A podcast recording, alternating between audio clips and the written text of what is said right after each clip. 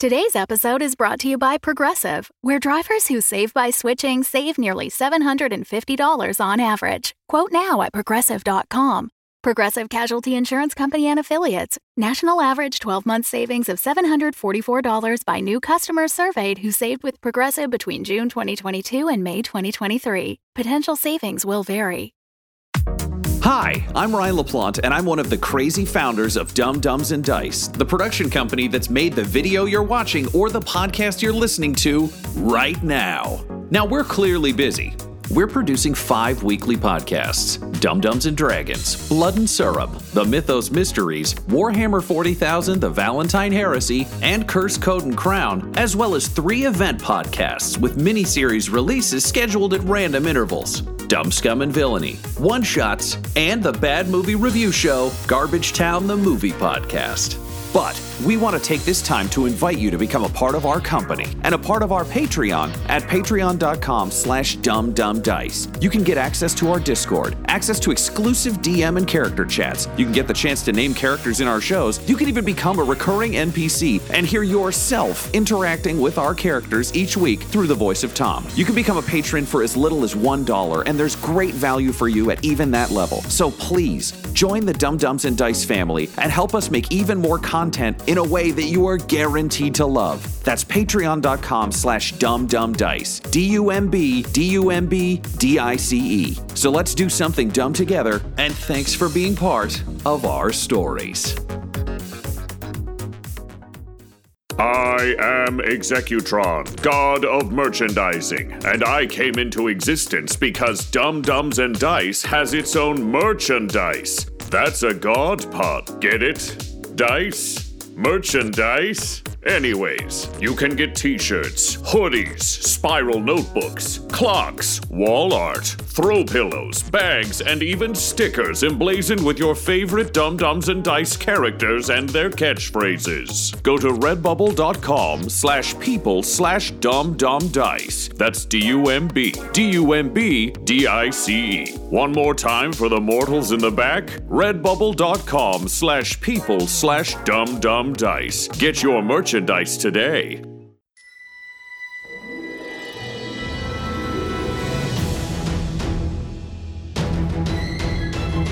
Welcome back to Curse Code and Crown, a live play Dungeons and Dragons 5th edition podcast featuring a fully original world and campaign. I am the wizard Cronox, observer of time. Curse Code and Crown features our regular voiceover artists and improvisers. Laura Elizabeth as the Orc Count Eta and Princess Gwendolyn. Tyler Hewitt as Maka Deathcap and Ryan LaPlante as Duncan Kindano alongside our dungeon master, the incredible Tom McGee. So get ready for an adventure including thrills, chills, and hope for a brighter tomorrow. It's time for Curse Code and Crown!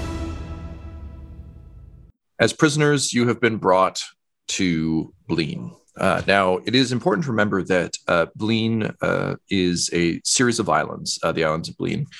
Um, they, the consortium kind of grew up around the idea of these islands and the idea of these islands being at the, the center of, of trade and commerce for Gren, and more importantly, the facilitators of trade and commerce uh, for Gren being uh, well situated in sort of the uh, the center of the planet and having easy um, water access to all of the major continents. Um, Bleen uh, grew in prominence uh, quite considerably as uh, the nations of the world began to interact with each other. Um, the central island is uh, the capital, um, and uh, most of the island now has been consumed um, by Sour, the imported city. And it is here that you find yourselves uh, arriving by fancy ass gondola, um, having spent a couple days endearing yourselves to the uh, the rank and file soldiers um, who were guarding you and embarrassing uh, the hard partying ambassador Ginkgo Longleaf.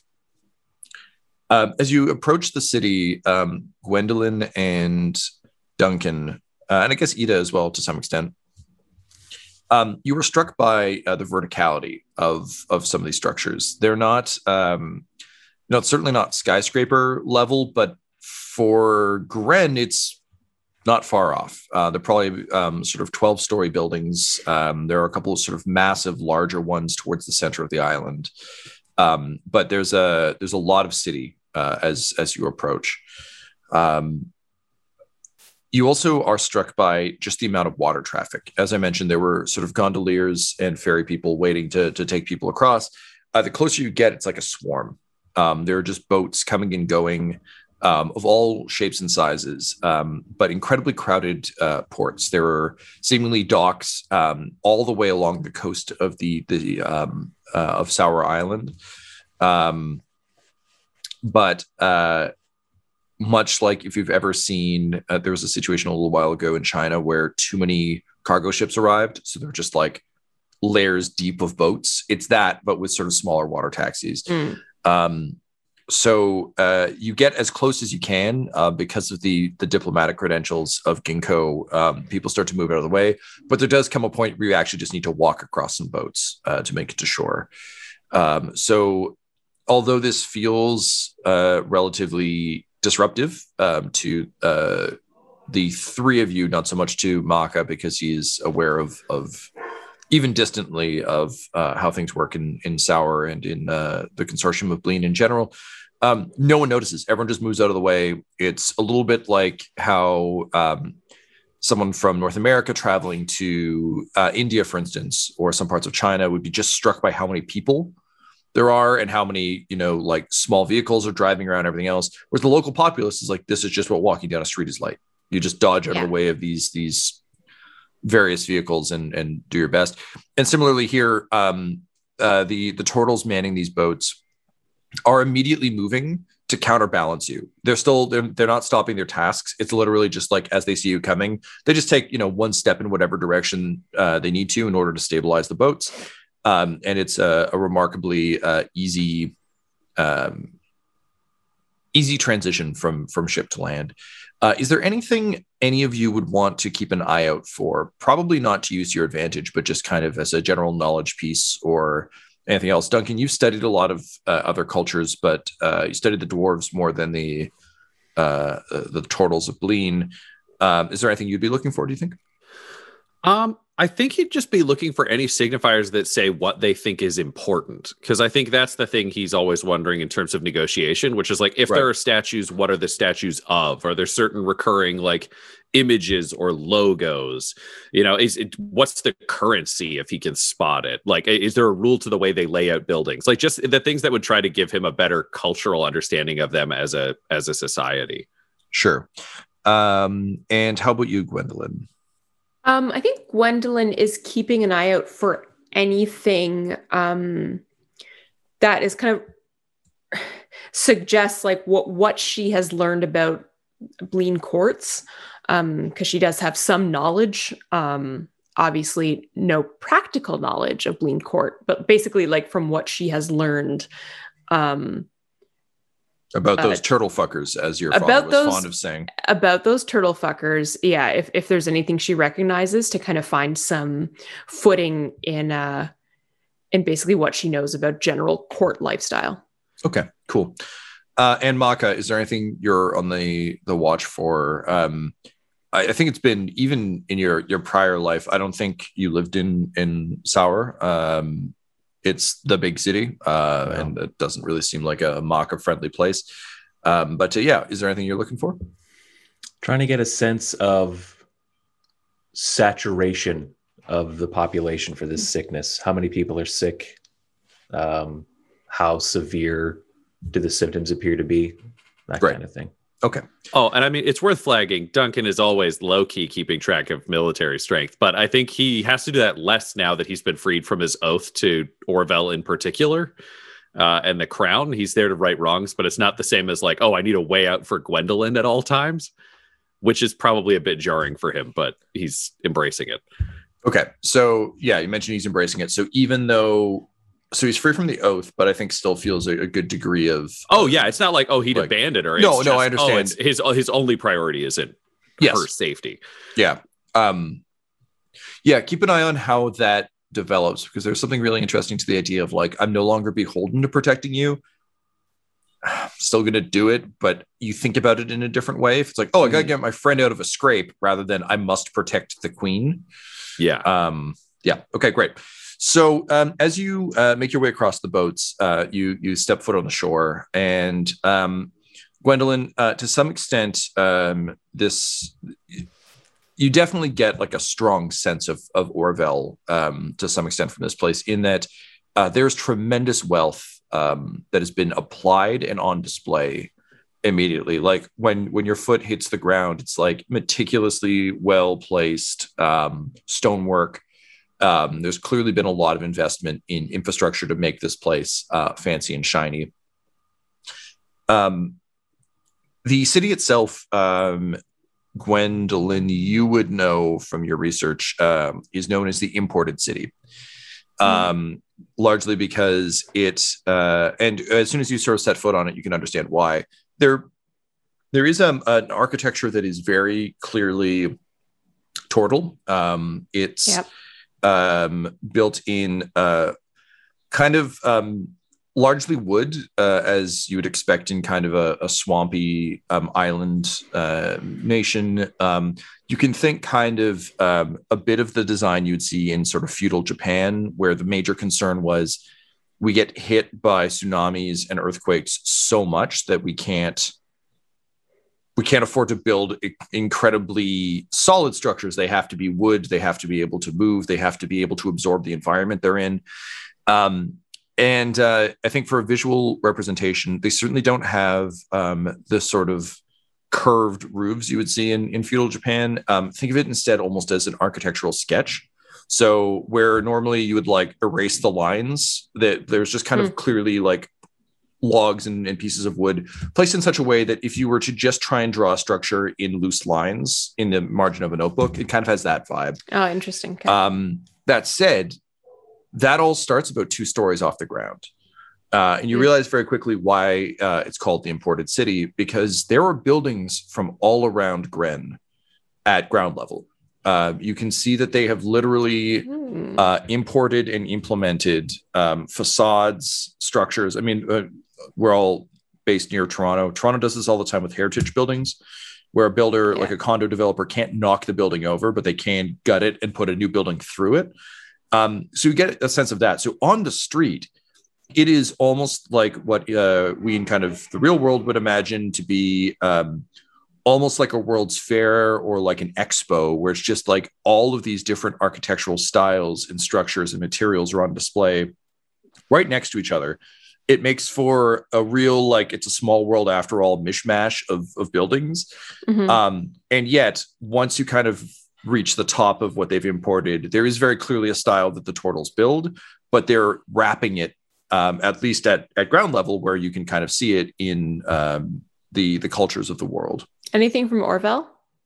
Uh, notably, no. Um, Okay.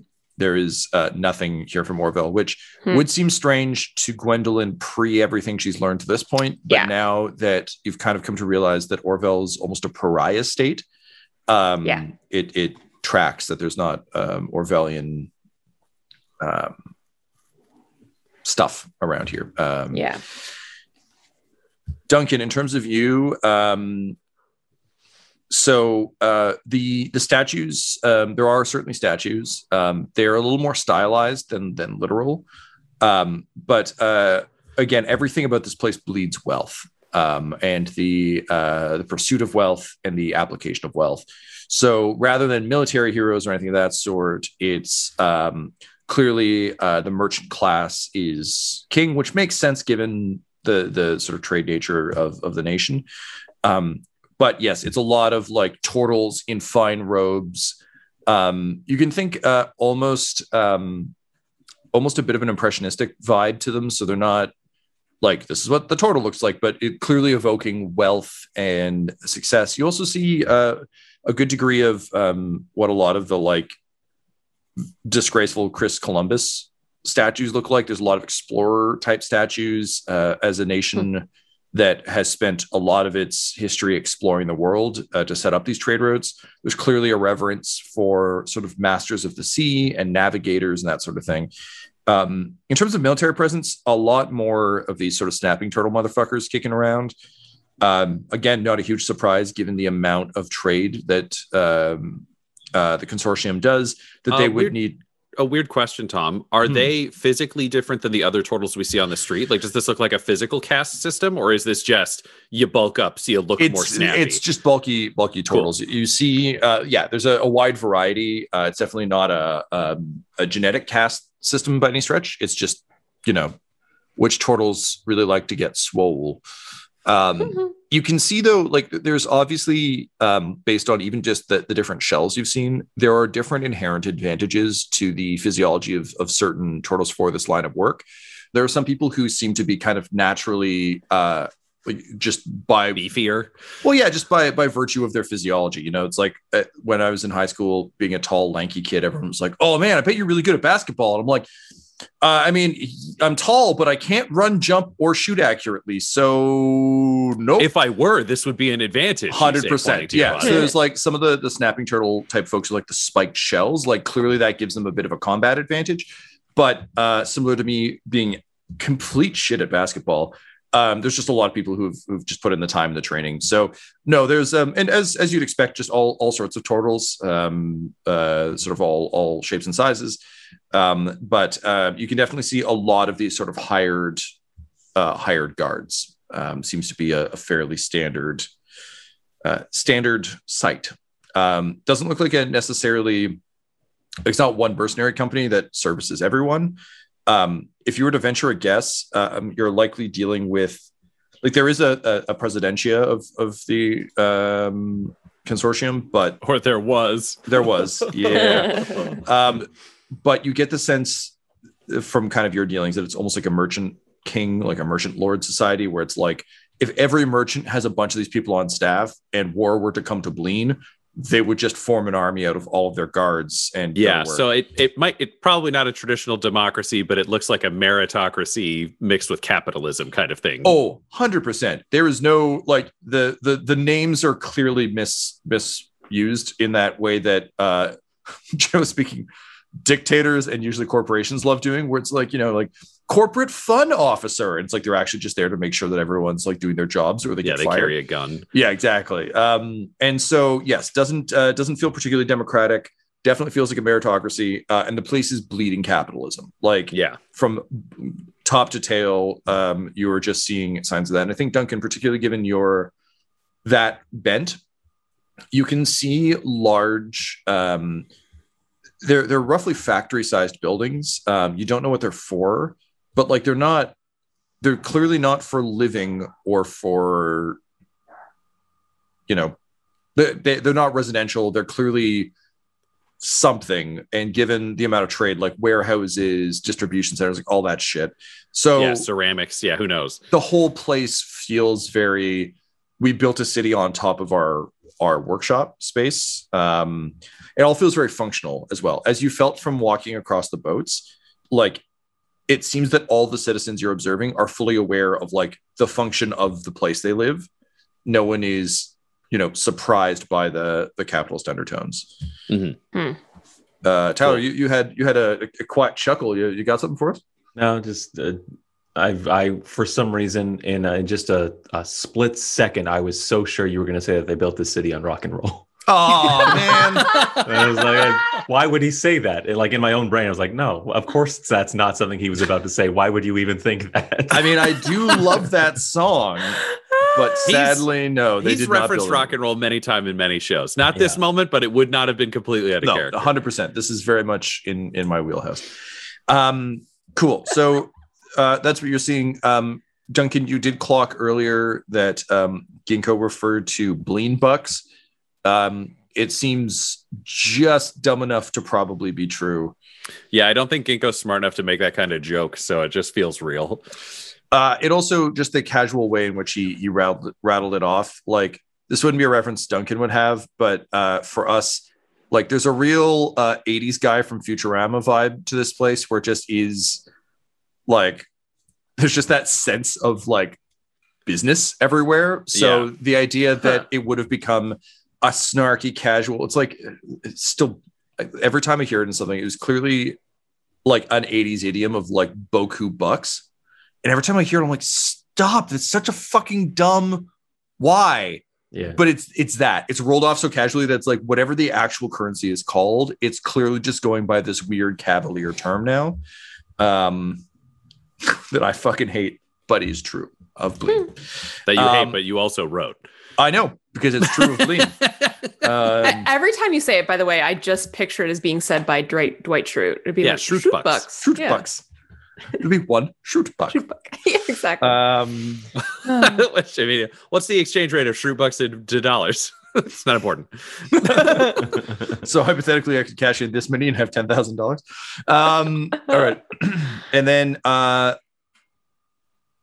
Maka. Uh, oh, and sorry, Gwendolyn. Just before we get off uh, the capitalist bent, um, you can tell why your father would have been so snarky about Bleen because this is exactly like nothing's going to give Orville an inferiority complex faster than a place like this. This is yeah. such a even though it's it's um political structure and everything else isn't something that Orville would aspire to this like flagrant show of wealth and pageantry is right up there but it's a little bit of the way that um and this has certainly been said of Toronto um North American cities are often viewed as like tryhards when it comes to like history compared to a lot of the old European cities where it's just like there's an effortless historical cool to like Paris that you just can't get here, Hmm. no matter how hard people try. They're like, oh, no, look, this building's really old. And it's like, sure. And there's just that, like, no, us too. Like, look at all, all our cool shit. um, and immediately you're getting that sense that, oh, this is like Orville is someone trying to present that. This is someone who just is that because they Yeah. have been for a lot longer than Orville has existed. I think there's also like uh there's definitely that like feeling of superiority when um they would interact with uh, the turtles that's just like well these like slow talking like weirdos weird animals but and then knowing that this also that they're Yeah. also like so much cooler and better well, and admittedly, you only met them when the delegation arrived. Like that was the first time Yeah. a delegation from Bleen had ever come to to Orville since the foundation by Amala. So, like, yeah, there's a lot. There's a lot happening. but admittedly, Gwendolyn's mind has already been open to a lot of this stuff, so it's not like Yeah. this is coming as a shock. It's just further confirmation of like, oh man, or Orville read the foreword to a book and then just thought that was the book and told everyone that they'd read it and built a whole society on it. Turns out there was a book and it's much different. Um, yeah And uh, Maka, can you roll? I think uh, I'd give you medicine or nature for your observation of um, the sickness, for getting up and getting down with the sickness, as it were. I'll happily take a medicine check. Great. Build this roll on rock and roll. That's an 18. Uh, yeah, man, that's great. Um, so uh, it has. Uh, you were immediately struck. Well, the others are, are dealing with um, the uh, the nature of of um, sour and of of Bleen itself. Uh, you can skip all that because you are aware of it, and it's it's not somewhere you've been in a long time. It's I think the way a lot of people who like I don't know live in like a smaller town in the Midwest are aware of like a New York or Chicago, but it's a much different thing like walking into it. That said, uh, it has changed significantly since you were last here. Uh, you're immediately struck by the fact that everyone is sick. Uh, every turtle you see seems to be affected in in you know varying degrees. Not everyone is as like much of a snot monster as as ginkgo, but everyone does seem to be um, uh, affected by this in, in some way or another. Whether it's kind of red eyes, you're seeing a lot of that kind of like um, sort of uh, tear, like the multiple tear, like you've cried through mascara kind of discharge. The stain, Um, sort yeah, of. Yeah, yeah, yeah. And like people are like, there are some people also who are actively wiping it away constantly, um, just rubbing at their eyes. Um, seeing a lot of like handkerchiefs being kind of like wiped across uh, turtle snouts. Um, but um, you uh, also um, see. Actually, can you roll me a perception check? Uh, 12. Okay. Um, you're seeing uh, the the city is a lot uh, messier than you remember it being. Um, there are uh, there seems to be like if you kind of think of a city street after a parade, um, just kind of like a lot of um, uh, trash uh, that that has been kind of moved um, into heaps along the sides of buildings. Um, and you notice that there are kind of like piles of of uh, it almost looks like leaves and, and debris and that sort of thing, and these sort of like lumpy piles uh, fairly frequently um, throughout. Um, you uh, you also um, feel uh, a little a little disoriented uh, because um, the spores, uh, for lack of a better term, um, almost feel like they're they're tilting a bit. Um, your your kind of spore equilibrium is is off. Um, you're not sure whether that's just uh, by nature of how much sickness is around you, um, or what. But uh, the the curse that you've kind of feared may have come to to fruition is uh, is definitely living large here. So there's um, some disruption to uh, the cluster, and it's not like you're cut off. It's not like you can't feel other organic beings. Uh, it just your your balance is a bit off. If that makes any Okay. sense. Okay. Um, so um, the four of you are marched uh, through the, the streets of, of Sour um, before uh, arriving at a uh, a large facility that uh, Maka you recognize as um, one of uh, the relatively few um, readjustment centers in Sour. Um, these uh, sort of jails and prisons are uh, present elsewhere. There's an entire island uh, that is just kind of um, dedicated to this and, and rehabilitation of, of criminals. Um, but of course, as with any major metropolis, um, Sour came to require at least a, a temporary holding facility um, for for criminals awaiting trial. Um, this uh, there are this building seems like it is much more um, tortle architecture than than a lot of what you've seen to this point. That kind of architectural drawing style is very present. That said, it does have uh, a series of five columns um, that are uh, very clearly um, uh, elven by design. Um, they're uh, beautifully embellished. Uh, remind you a bit of um, some of the the older architecture you saw in the Shadowlands uh, from before the uh, uh, the pact was made. Um, but unlike a lot of the other buildings, they've just kind of stuck these pillars there to be like, look, we bought these. But beyond it, it is very clearly a, a, a building for Tortle affairs. Um, once you arrive, um, a number of uh, Tortles in uh, uniform come out. They're wearing, uh, for lack of better analogy, kind of Doctor Doom chains. Um, so they've kind of got shoulder uh, shoulder guards and then kind of large um, brass sort of circular um, sigils, uh, and then just a series of chains kind of hanging loose over their chest. Um, as with Maka, most turtles are pretty armored themselves, so there's no real need to to suit up. But uh, they definitely look. Um, the, the prison guards have their own look and their own sort of uh, uniformed approach. Um, and uh, you were greeted by uh, the warden, um, a uh, an actually a fairly small turtle um, by by the standards you've seen to date. Um, almost thin, uh, which is a strange fucking look for a turtle. Um, the uh, the shell um, hangs uh, uh, is is a bit oversized compared to the the slight frame. Um, that said, um, he carries himself with um, that sort of reassured, solid step that um, evokes authority despite being small. Um, if that if that makes any sense. Um, he wears the uh, the same sort of pauldrons with the uh, with the chain, uh, though his is in silver and has a large red medallion of office kind of hanging from it, uh, as well as a um, sort of a military style cap. Um, and uh, he comes out and says, "Ah, yes, welcome, new prisoners. Hmm. I hope your trip here was uneventful. Yes." Yes, thank you. My name is Duncan Kindano, first captain of the Dawnbreakers. This is Gwendolyn Kinsalaris, rightful princess of Orville.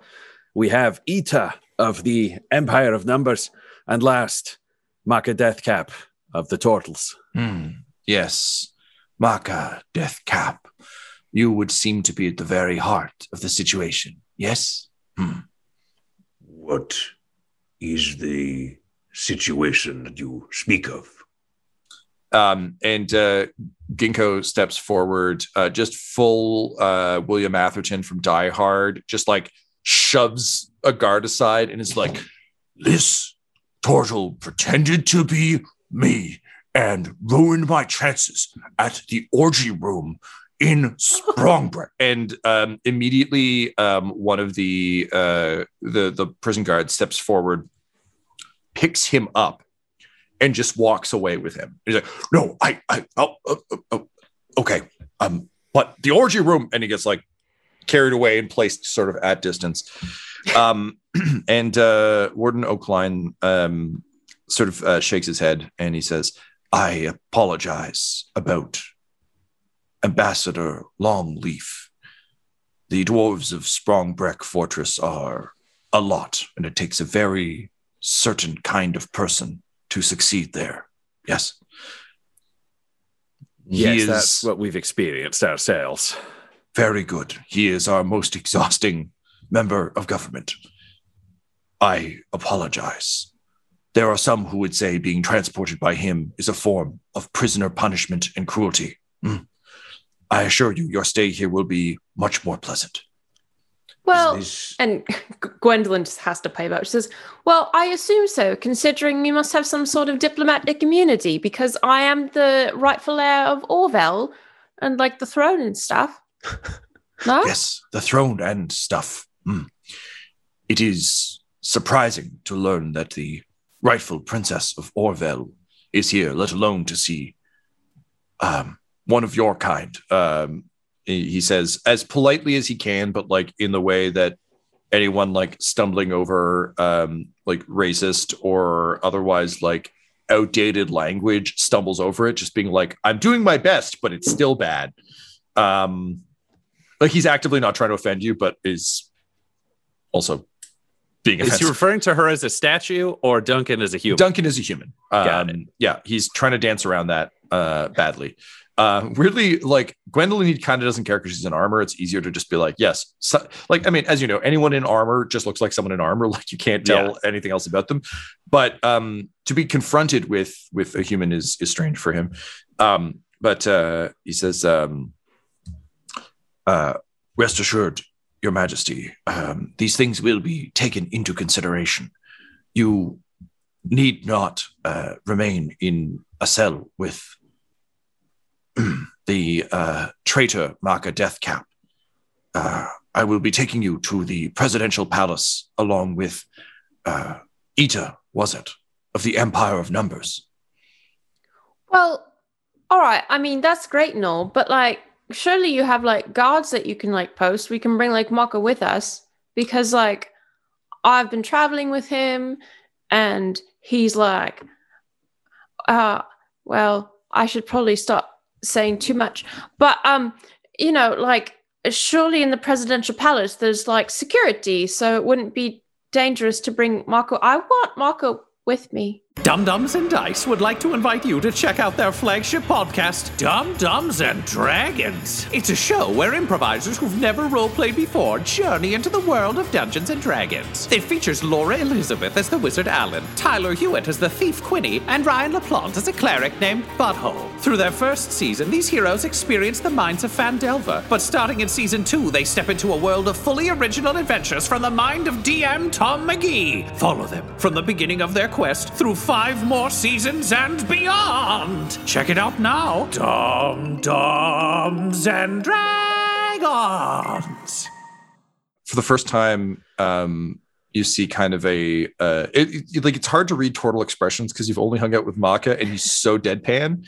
um, but uh, you see a, a bit of a supercilious smirk um, on uh, on Oakline, who um, takes it sort of a moment uh, to consider, and then um, looks back up and says, "Perhaps I have been unclear uh, in my attempts to reassure you about the nature of your stay here." Hmm. Your Majesty, what you want matters very little right now. Yes. Hmm. I do not know if the concept of hostages is familiar to you, But given that your people stole our presidentia and honor guard with the assistance of the betrayer, Maka Deathcap, you are not in a particularly good position to be making demands. Oh yes? no! See, that wasn't us. See, no, no, no. See, like a bunch of people got, like my people got killed. That was like people from like elsewhere. He nods to a guard and they Came cast in silence on you. and your mouth is moving in your armor your your voice is still going strong. Uh you know if there's anything you learned from karen it's like this. Um but uh the uh the, nothing is coming out. So it's literally like someone unplugged the uh the mic.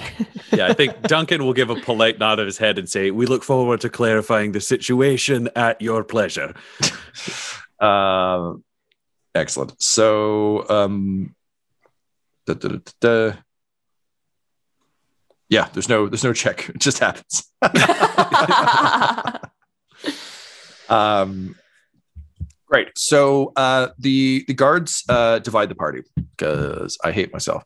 Um gwendolyn and ita um you are to be taken uh to the presidential palace uh to meet uh with um uh, vice presidentia cleon rootback um Ida is receiving incredibly preferential treatment, you've noticed to this point, um, where uh, Gwendolyn, you've clearly um, been implicated in something uh, that you have nothing to do with. Uh, Ida, as a representative of the Empire of Numbers, is being treated legitimately well. You're being treated um, polite, like, yeah, send all your kids to live at my castle. What could go wrong? But, like, if anything goes wrong, I'm pretty stabby. Um, whereas uh, Duncan and Maka, uh, Duncan having um, uh, sort of identified yourself as a, a co-conspirator with uh, Maka on the way over, um, you are uh, taken inside uh, to a cell.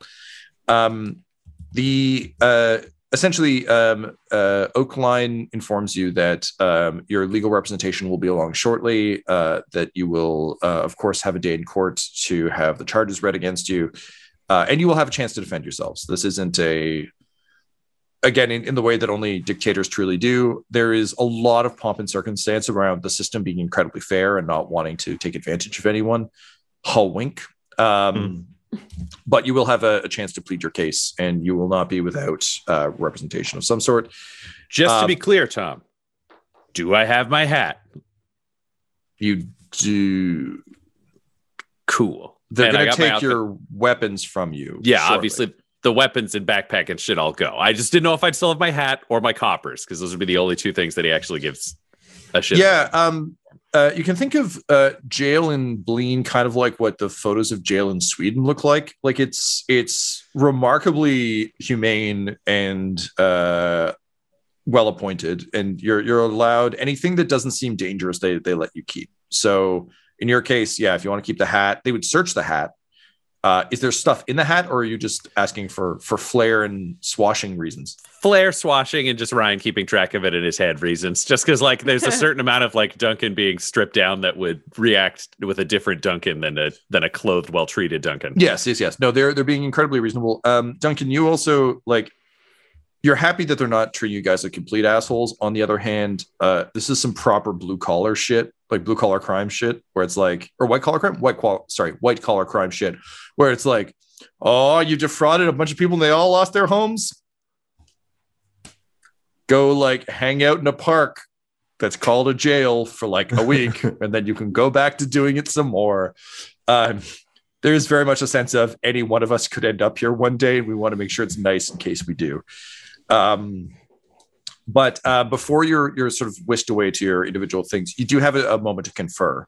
Um, but the situation again, as as Oakline has under has uh, explained it, um, Gwendolyn Ida is being treated as like a guest, a visiting emissary of state, so is being given full kind of ambassador Mhm. treatment.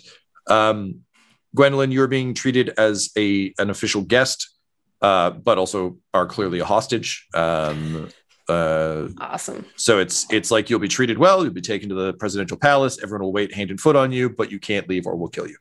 Um, Duncan and Maka will be heading um, to the We're to uh, the readjustment center um, to await uh, their legal representation and sentencing. Well, not sentencing, but I guess the, the case being read The against you. trial. Um, but you have a moment to confer. Also, you will be able to communicate with each other at distance. Uh, it just won't be entirely at your leisure. You'll have to be like, I would like to send a note, and then how long it takes will be up to my dice. Um, but uh, they're not like completely cutting you off. Is there anything you would like to discuss? Uh, Well, Gwendolyn, right now it seems like the greater focus is convincing this nation that we, I guess the nation of Orville, did not actually kill their president and uh, disappear and do a bunch of traitorous bullshit, which is sort of national and kind of falls on your shoulders.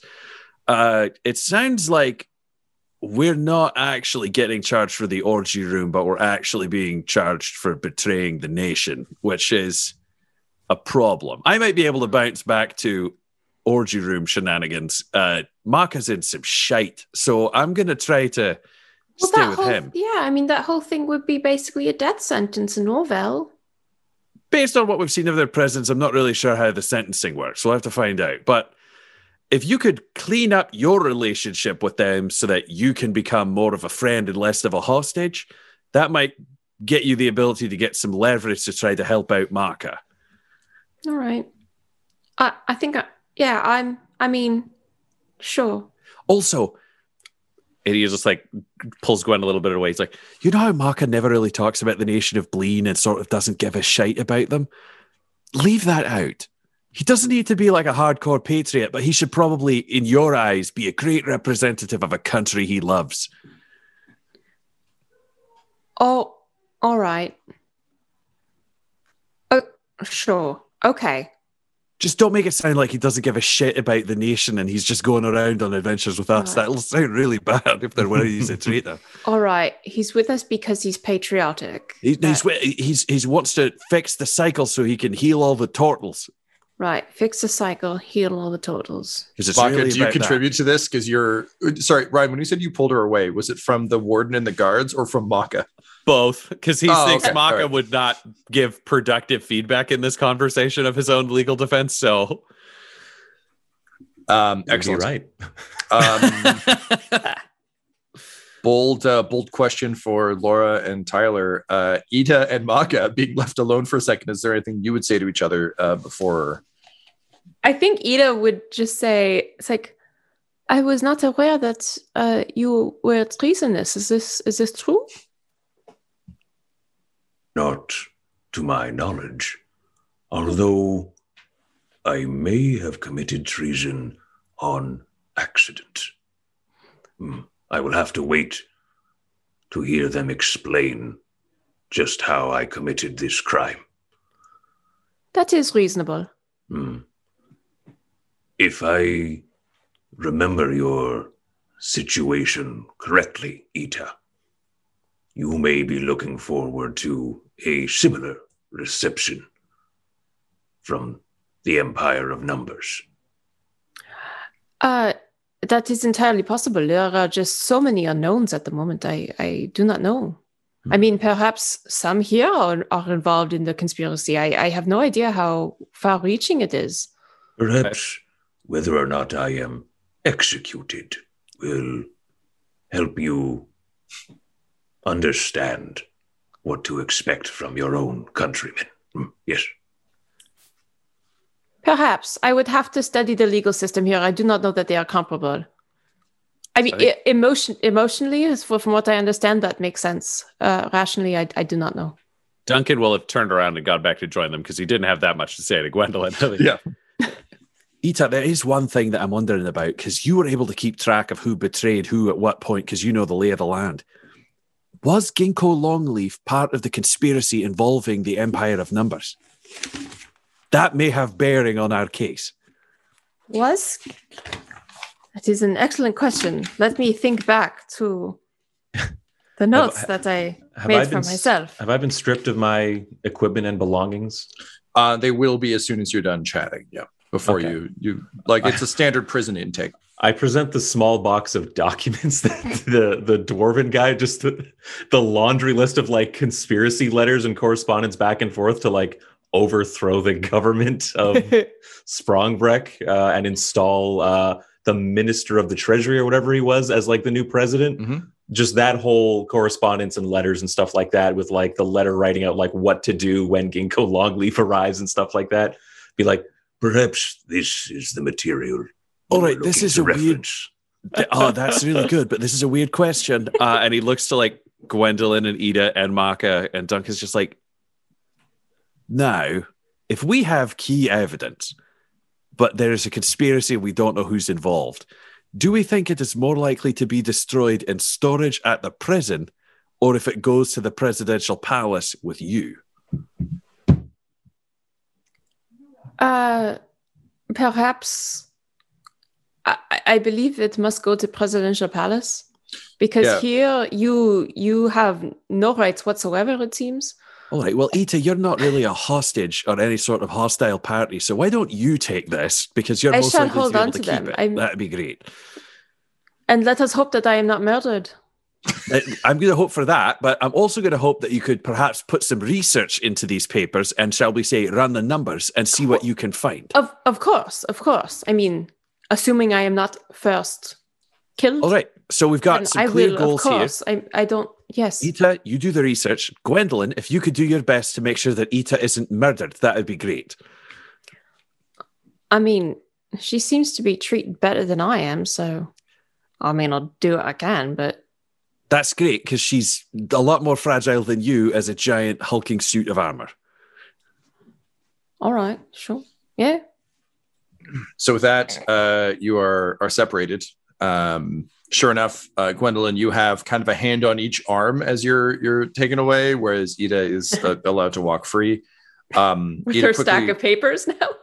Yeah, well, yeah. So Ida quickly pockets the uh, Yeah. pockets the documents. Um, the uh, there is uh, you see the warden's eyes narrow at this, but as soon as like it just happens to, I think Duncan like you've seen enough of this bullshit. Slash, you also watched Lethal Weapon 2, so you know that just like diplomatic immunity is really going to get you far. So you just immediately shove it into her hands and kind of like step back. It's one of those things where the jurisdiction just changed in a drastic way, and you watch like Oakline just kind of be like, ah, curse my total speed. Hmm.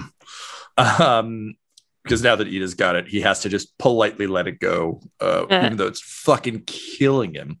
Hmm. Um, but uh, with that, um, you're you're you're separated. Um, Ida and Gwendolyn, um, you are are taken um, uh, towards the uh, the presidential palace, uh, which is uh, very much kind of um, a a large circular very ornate. Like if anything looked orwellian in this place it's this. It's not orwellian but it's hmm you recognize a, a flex um, when you see it in terms of uh, architecture.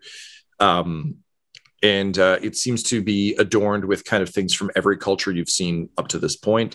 Uh, it is very ostentatious and uh, unnecessary but here we are um, meanwhile um, yes maka and duncan in terms of your gear um, you're allowed kind of creature comforts so if it's something like your coppers or your hat they'd leave that with you. Um, Maka, uh, obviously, like the the netting you've got on your shell, um, as long as it like they would take anything that looks useful from that. But I believe you're you're pretty stripped down, right? Like just kind of Yeah, like in terms of clothing, I'm I'm not wearing any Yeah. clothing. Um, but I'm assuming some of my magical items are gone. Uh, the key of locking, the gift of Gus. yeah. That kind of And to to be clear, they're um, you're seeing them put these in a very secure, safe location, but they're also doing a lot of work to like label it. Again, you're you're reaping the full benefits of a system designed to punish, but also not punish too hard in case you get punished by it. So um, it's you know you're reassured by the staff that you will receive your your gear again if you're acquitted, Yeah. um, or So- if This is if Wall Street CEOs built the white collar prison. this is a hundred percent that, and in many cases, I think they did. Like, oh, it's Also a private just- prison. Just so you know, Ida still has Gus's collar. oh, thank you. I Yeah. should adjust that. Great. Uh, but I'm assuming like my mace and my shield are gone. Yeah, absolutely. Um, They uh they have Ryan. they have their uh their like um they, they have a, a sort of a magical expert who cast uh silence earlier earlier. Take a look at your arm. Um they're gonna roll an arcana check. Um this is clearly beyond their uh their expertise. It's uh, identified as uh, being a root folk um, arm, but Mhm. uh, prosthetics from the root folk don't exist as they understand it. So they're kind of it's one of those weird things where they're like, okay, well, like I know what this is. Like this is a root folks person's arm, but it's I attached to you, and I it's don't think Maka's explanation helps them at all when he just like honestly is like, This is the result of using the cluster to percolate the group consciousness of decades of trauma from the root folk perpetrated by a witch. just he keeps just keeps sick. going. yeah. This- Seeing this their is the confusion, body can can of Duncan the give an answer? Well, so I rolled a two. Uh, Ryan, I'll, I'll let you know what the response is, and then you can decide whether you want to chime in with Great. an answer. Um, the magical expert is nodding knowingly along um, as as someone who doesn't actually know what you're talking about, but knows they should is, and adding a lot of like, ah, yes, yes, mm. nodding and sweating, but also collective, yeah, yeah, like just it's just Jordan Peele, just like full sweat. Uh, yes, uh, but of course, mm, yes, the of yes, five the witches, of course, yes, um, Shadowlands, there they are from. Mm, yes, uh, Covenant of Cricket, like just adding details that everyone kind of knows. right, yeah. Um, but no, it's it's like it's just full on catch me if you can DiCaprio doctor being like, What do you think, doctor? And then the doctor's like, Here's what we should do. And he's like, Agreed, you passed. And the doctor's like, I nailed it. Um, so he's just like really going along with it. Duncan, you see this. Uh, do you try and clarify or do you just let let this ride? I think he might add in that case just like a, a- an explanation that makes their case sound a little bit better. Or he's just like, Mako was gifted this arm by the root folk, a race of trees who have become friends of Jasi and thus friends of the turtle. Um, admittedly, uh, you do recall that the root folk were doing a heavy trade with uh, with Bleen, so um, you you see some nods of of familiarity and acknowledgement. That said, looking at how many boats you saw on the way in, uh, what might have seemed like we know your friends, the root folk, now seems like oh, we know a customer of yours. Shit. Yeah. Um, but um, yeah, you see some nods. Um, but uh, because I rolled a four and a two, they kind of just let you have this arm. They can't really figure out what it is. Um, they don't really have the expertise to correctly analyze it, and everything you said sounds incredibly made up and weird. So they eventually just kind of give up and are like, sure. Um, and uh, with that, you're taken taken in. So um, just mark that your gear is is not on you. Um, imagine that you're you're kind of again wearing creature comforts, but you don't have all your cool stuff. Um, you're taken to uh, a joint cell. Um, it's got uh, two beds. Um, Duncan, uh, you kind of like testing the bed. It is so soft, and you hate it. Uh, it is an unnecessary amount of like it is a thick fucking like it's like a foot thick and just like nothing but down. Um, that said, uh, as you see uh, Maka kind of testing his, even though it's clearly not what he's accustomed to, you understand that sleeping with a shell on any kind of surface must be a real bitch. Um, so they've clearly kind of gone out of their way to make uh, accommodations for turtles. Um, but Tom, for is you, there a desk or something in the room? Yes. Uh, yeah, we're talking Swedish prison. There's a desk. There's a lot of natural light. Uh, it's easy to work out in here. Um, the the toilet is like, you know, discreet but also clearly well kept. It's got If a he- bidet attachment. Yeah, exactly. If he flips the desk over and puts it on the bed and lays on it so it's like he has a shell, is the bed more comfortable? Uh, the desk is unfortunately fastened to the wall and floor. So you go to lift it, and it's one of those classic like whoop, and you just feel something twinge in your back that is is never great. Um, but after doing some some quick stretches, uh, you kind of work that kink out. But no, unfortunately, like again, you're you're, and I think this all makes sense to to Duncan. You're you're seeing where the the limits are on on the prison nature Hospitality of of. Yeah. this prison. Now, if you want to try and detach it, you can absolutely attempt that because it looking at the two of them, this does seem more like something you'd be comfortable sleeping on than the bed. Yeah, no, he's definitely going to do that then. Like, All right, uh, give me a sleight of hand, please.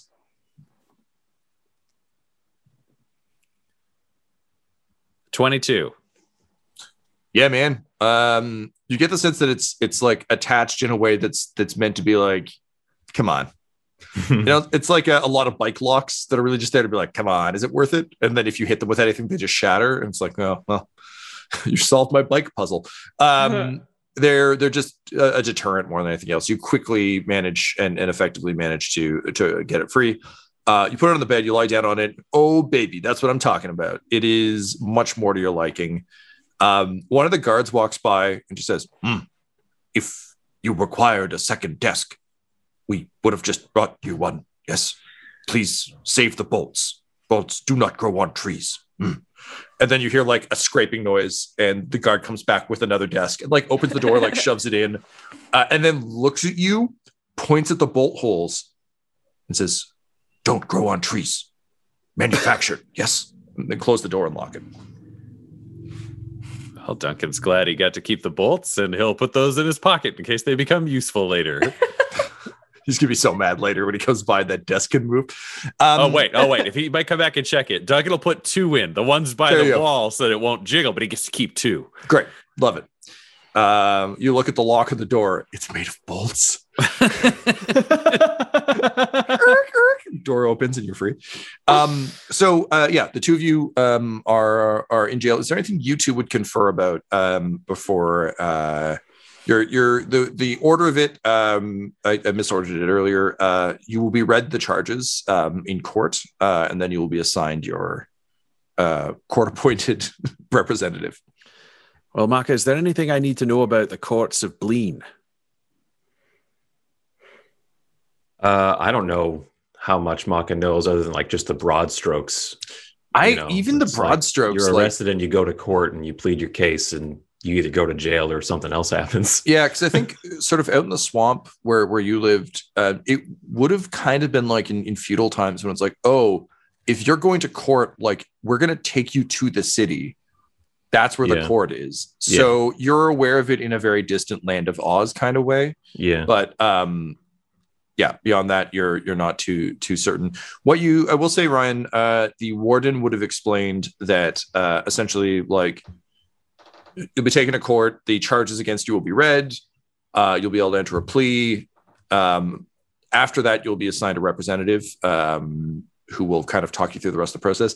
But the or no, you wouldn't enter your plea at this point. My, my apologies. You're just going to be read the charges. So Charges, representative, then Yes, because basically it's like nothing is going to happen at court before you have a lawyer. So you're just going to find out the lay of the land, uh, and then you can plan your strategy from there. But in terms of like planning, uh, I just want you to know for Duncan's sake that Duncan doesn't need to be worried like, oh, we're going to show up and they're going to be like, you're guilty, it's treason, I'm hanging you today. Yeah, Um, yeah, no, he's waiting for more info. This isn't like we need to escape mode, I think, at this point. Yes, certainly not. Um, and again, there seems to be a lot of a lot of interesting things happening all at once. From your observations to date, um, Dinko was taking you in under the "you fucked up my orgy room" uh, thing and impersonating an ambassador. Uh, however, once uh, Maka Deathcap was recognized, the entire tone seems to have changed, and Yeah. something larger seems to be at work. That said, uh, confusion and miscommunication is the ally of a sneaky, sneaky um, duelist trying to get out of criminal charges. So there is a little bit of um, you've observed some confusion, which will work to your benefit. Great. Maka, if you don't know anything about the court, then this is going to be kind of antithetical to you. But when we go to court and they read the charges, don't say whether you did or did not do any part of it. What you need to do is not talk. Because if they're like, you committed treason, and you're like, I didn't do that, and they're like, by teaming up with the princess, and you're like, I did do that, then we're fucked. So don't just don't comment. We can talk about what we did and didn't do once we've got a lawyer separate. Like once they give us the defender and they put us in a room, just us, where no one can hear, then we can talk totally honestly. But until then, we just have to stay quiet. They say what they want to say, and we just stay quiet. Can you do that? Maka says nothing. There he Do- is. Great. You're doing great. You're doing great. Uh, and then I think they both just sit silently. if, if it's worked thus far, Duncan does not want to confuse the system any further. So it'll just be silent waiting. And then he'll take out his dice because I feel like they'd leave him his dice probably of Sure, his yeah. personal effects and just be like, you know, shake him in his hand, and then kind of give one of those shrugs like, hey, should we play dice? uh, Mako will point at them and say, "Those are called dice." Oh, fuck.